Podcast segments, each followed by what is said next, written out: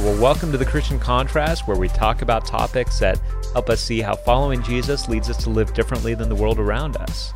And so, Garrett, today we're starting a series where, roughly speaking, we're going to be talking about how, in the context of the church, we talk about sex.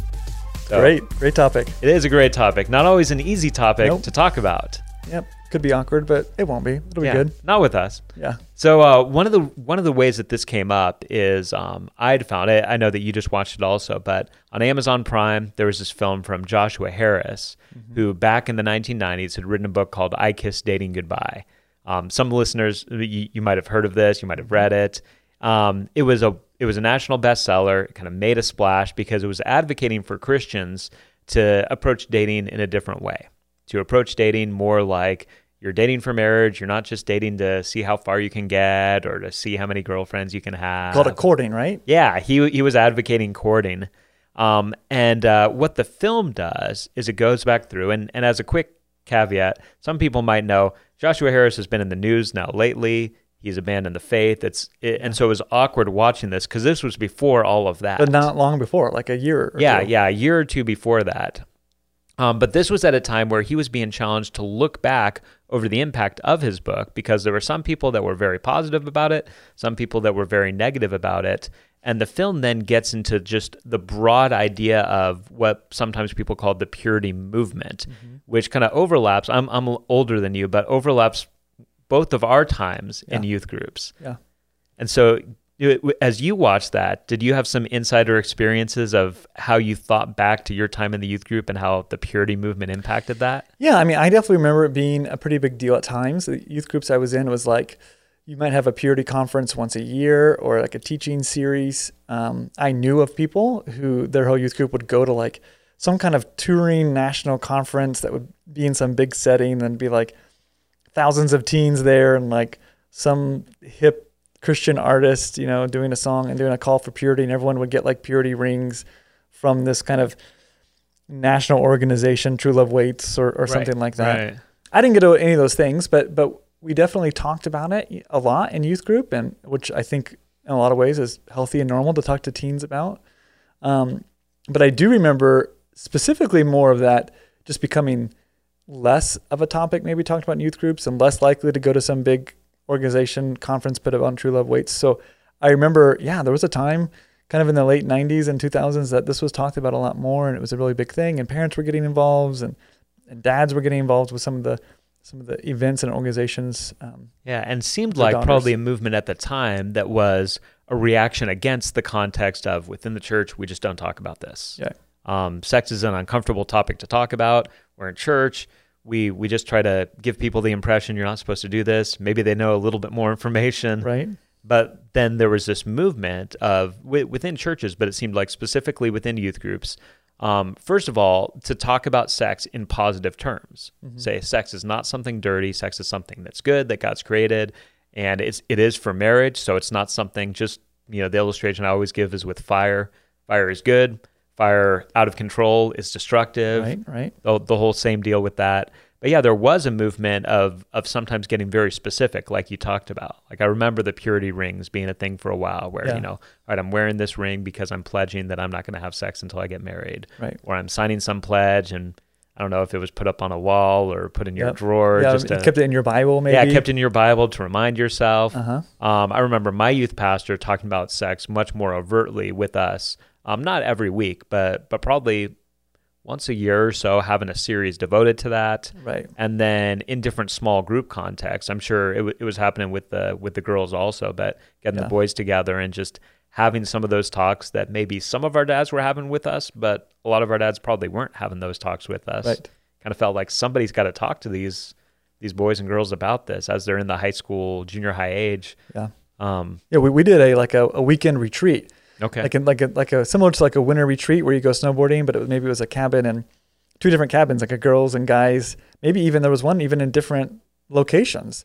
But we're signing up together. It's the same weekend, but the girls are going away and they're going to be talking about purity and issues that relate, you know, to women and sexuality. And then the guys were going away with all the guy leaders, a, pl- a safe place where they could ask questions and explore, you know, some of the struggles that they have and, and just be open and honest. And I did notice, you know, the benefit of being overt about it and saying this is the time for that is it took away a lot of the awkwardness. It was awkward at the beginning. Yeah. The younger students were struggling. You got a hill to climb before Yes, it becomes yes. normal. Older students were a little bit more shame and guilt, but you know, over time of just being open about it and the leaders sharing, it was you really could have conversations in those moments that you couldn't have at a normal youth group or that you hadn't had up until that point in your adolescence. Yeah.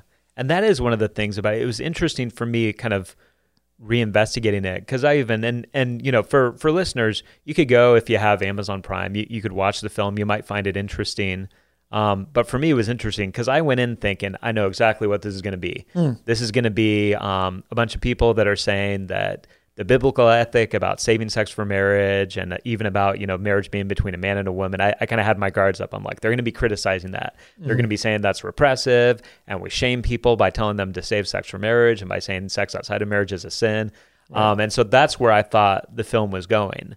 And there definitely were some people within it that probably had that view that the reason the purity movement was bad was because anytime that anybody feels ashamed about a sexual experience that's bad um, but a lot of it wasn't that. A lot of it was more looking at it and saying, what were some of the unintended consequences Right. of some things that maybe, and they might have even been things that you and I didn't necessarily experience, Right. but a lot of youth groups did experience and made me realize um, I, I wanted to have a greater level of recognizing there's baggage that people within our church right now and within many churches may have because of some of those experiences surrounding youth groups or surrounding parents or surrounding books and ways that people talked about sex that were probably well intentioned, but either brought a level of stigma or mm-hmm. shame or confusion that's been hard to get over. Yeah, absolutely. I you know I, those are things that I didn't think about as an adolescent going through this. And it wasn't until I was a, a youth pastor at a church in Michigan that I was in a life group and developing peers of the same age, and some of them were youth leaders. That some of these examples of how the purity movement for them didn't quite go over as well, and they didn't quite you know um, learn all the things that they were hoping to learn about their own sexuality and what purity meant. And you know, it was interesting to see, even for me to to for the purity idea to kind of work for me and my wife and my marriage, and then you know, for some people to have a negative experience was kind of eye opening. And and over the next couple of years, really learned that it kind of came down to you know the church and the adults and the youth group that they experience. You know how boundaried and thoughtful and wise are these statements going to be to teens? Because they're going to they're really malleable and they're really going to this is going to form their sexual identity in a lot of ways. But even if it's one talk over one weekend um, to see how much it shaped them was really surprising. And and, and then you know i could easily see well-meaning uh, adult leaders you know maybe being too black and white or Yeah, I mean, do- specific yeah, I mean, do any examples stand out to you when when because I'm very curious about that. Yeah. When you talk about that, about somebody saying, "Here was a way that something gave me something to overcome instead of assisting me." Yeah, just, just recently, knowing that we would talk about this, I asked some people, you know, what was their experience with the purity movement, and, and I heard from a couple of women, and and one of them said something that, um, you know, I don't think I had thought of before.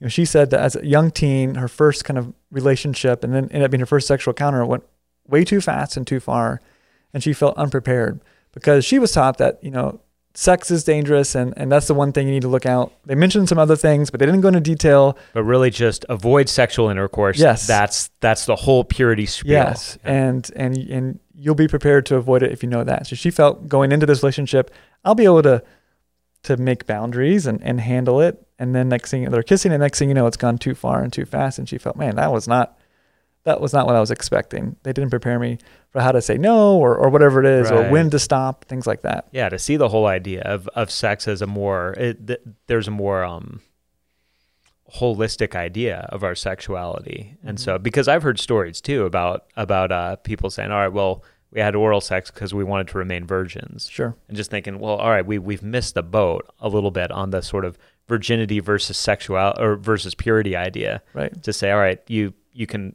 maintain virginity and not be living pure at all Right. and so it sounds like she was sort of had had that such a black and white. Here's the line. There's one line. This is the only thing. Right. And thinking that that was going to equip her for the ins and outs of just the tricky judgment calls Right. or Yeah, and I don't imagine I don't imagine that the adults thought that all those things are okay. Right, But they were right. like they probably like, let's not talk about all Yeah, those other things not- they could do. Let's not give them any ideas. That's right. You They don't need any extra ideas of what they could possibly Which do. as an adult with kids, I could see that. You know, like you don't want to tell them about something. There's a desire, you know, there's a fear. Tell them about all these other things that are, you know, are also bad. Some of our gray area. You're going to have to make a decision. Let's just not have them struggle with that. Just tell them that sex is bad, and they'll that'll be enough. And and in most cases, as a young hormonal teen, it's not enough. That's true. Yeah. Yeah. No, I, I think that that is really significant. And, and even when we, we've used the word purity a lot, that, that is one of the things that comes back to it to, to say, how are we, how are we defining that more than just saying safe sex for marriage, which Right. I'll say, I think uh, we do, I, I think probably more than ever, we need to say those words, save sex for marriage Right. Overtly because it is no longer sort of the hey we all know good christians boys and girls are supposed to do this. That is not true anymore. Yeah. we need to overtly talk about that so that people even are aware of that. I remember meeting with a couple for premarital counseling and uh, you know I, I always tell people i asked this question. I said are you guys sleeping together? And they said yes.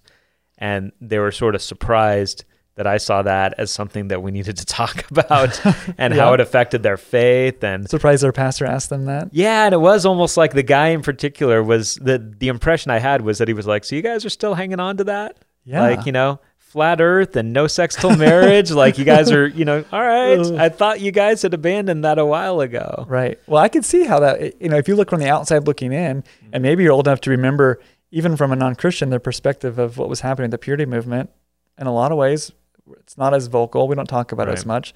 Often, well meaning Christians are speaking less about sexuality, not to offend someone. The stats still show that 97% of people are, are, aren't waiting, aren't saving Right. sex till marriage. So they look around and think, like, must not be that big of a deal Yeah. because not only do they not talk about it enough um, as much, plenty of Christians aren't waiting, so it must not be.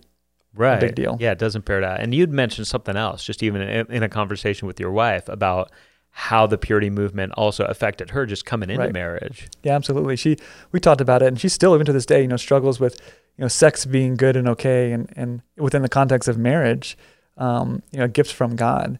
And I, you know, looking back, I can see that within her own family context, they were probably like, yeah, go to those purity things because we don't want Right. to necessarily talk about it.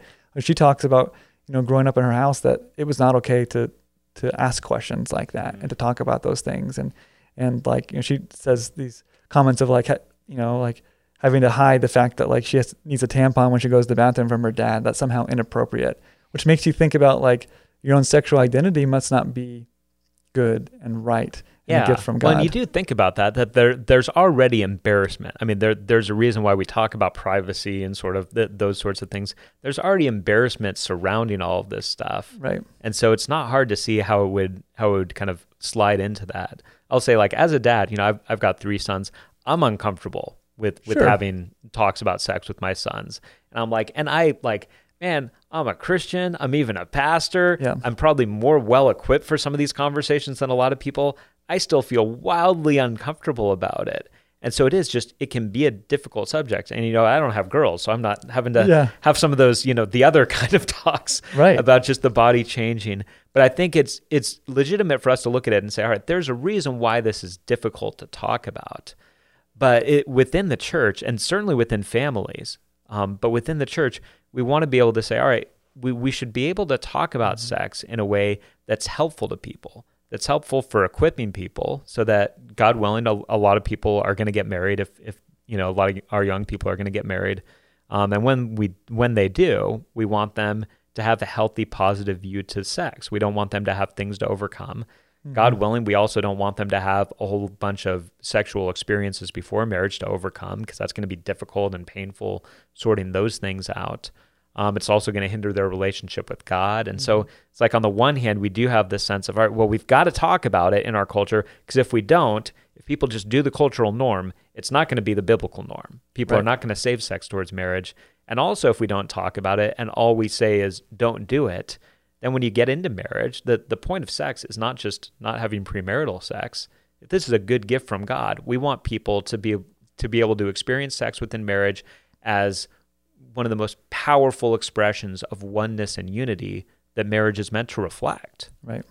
Why do you think, you know, it's so difficult for Christians to talk about sex? It seems more okay for non-Christians to talk about it.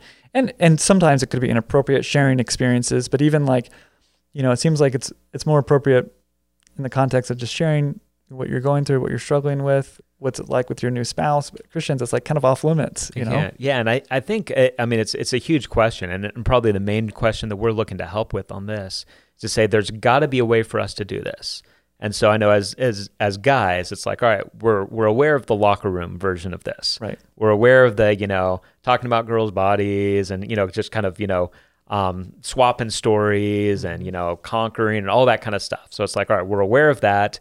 And as as Christian men and women, we're we're like, all right, we know it's not that. We know that's not the healthy version of how we have open conversations about sexuality. So we know what it's like not to talk about it at all. We know what it's like to talk about it but have it be inappropriate. Right. I think the the key and and there are some appropriate mixed group conversations that can happen.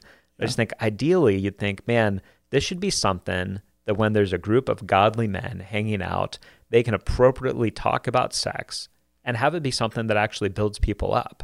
And I would say, like, I have experienced this a number of times, and it, and so, a lot of times in just one-on-one friendships that we're close enough that we feel like we can talk about things.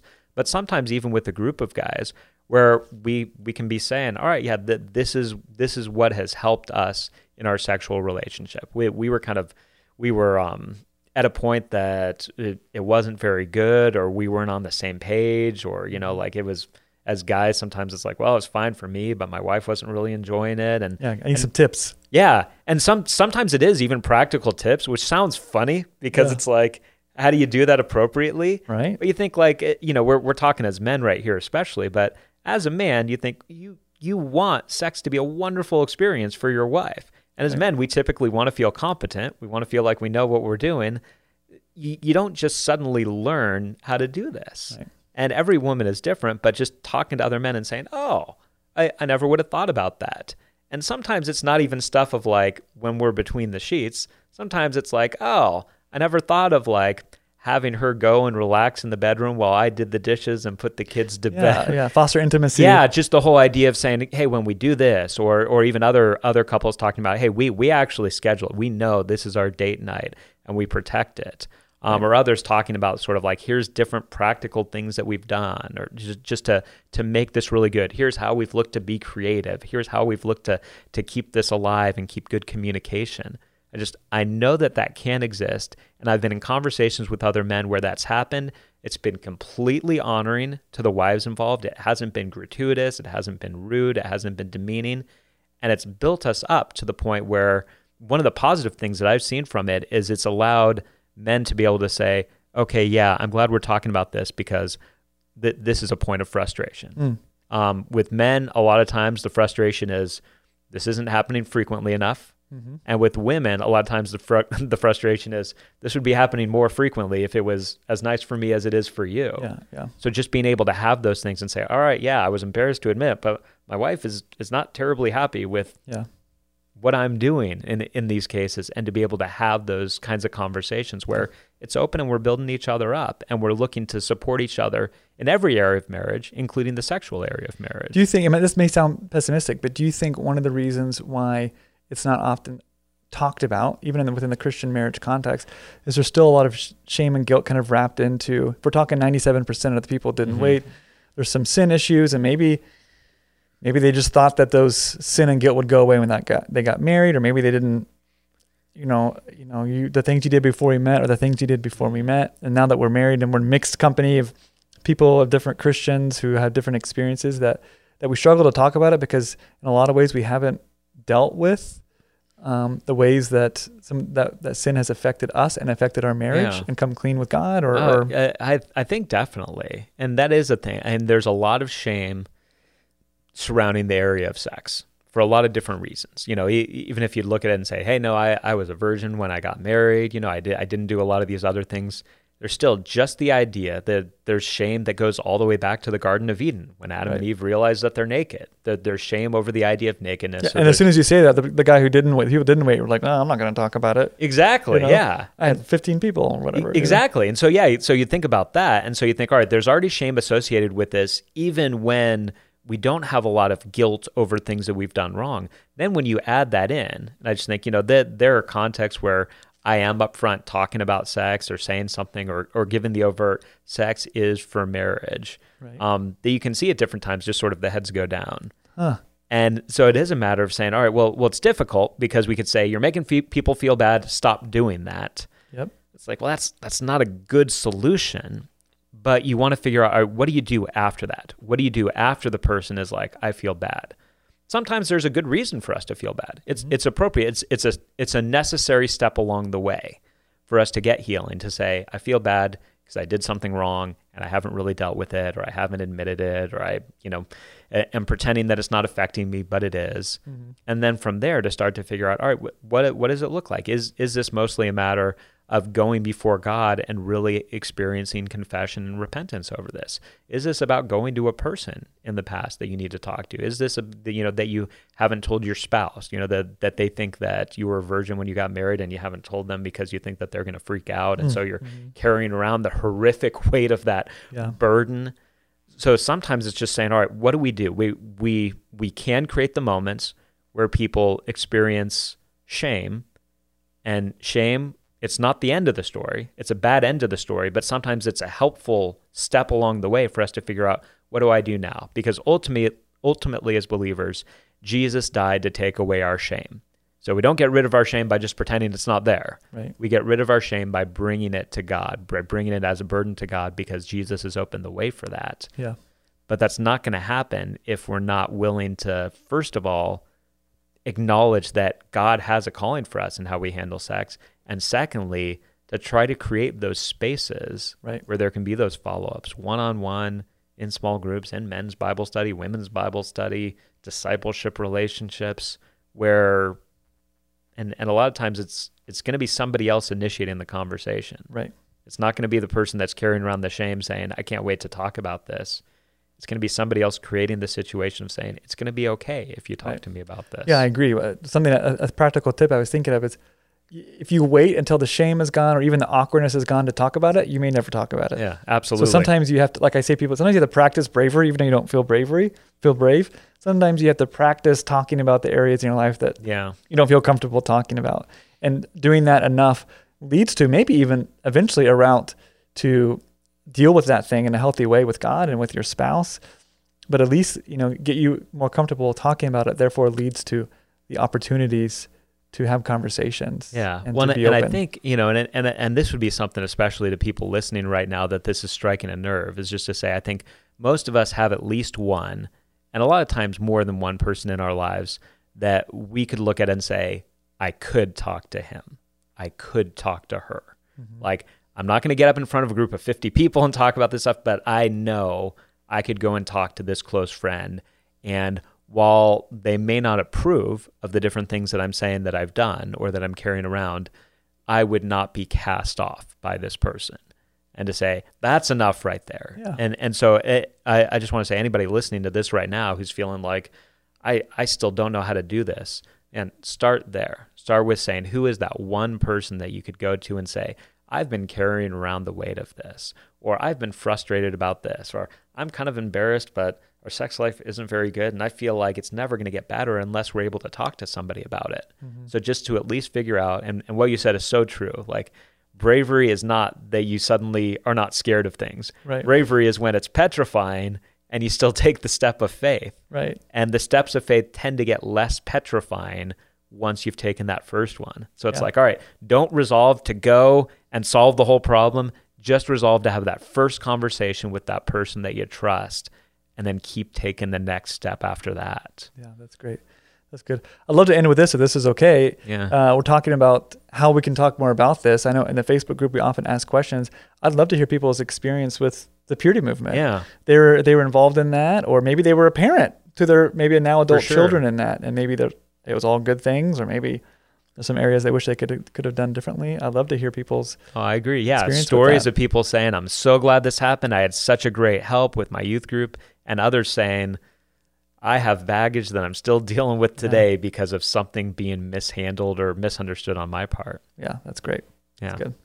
Well, I, I hope that this can be the beginning of uh, some fruitful conversations that we'll have through the podcast. Yep. And also, God willing, if, if at Life Bible Fellowship Church, we can be a church family where we just know this is something that's okay. There are appropriate ways, appropriate places, appropriate contexts to talk about this. There can be a lot of healing, there can be a lot of growth. And just frankly, there can be a lot more joy in marriages if we're actually willing to, to sort of open the doors and make this an okay conversation to have in appropriate ways. Yep, let's do it. Yeah. So as Garrett said, um, feel free to leave comments, especially on the Facebook page, and share about your experiences, share questions or comments about this episode, and we'll look forward to uh, coming back with another one soon. All right, see you then.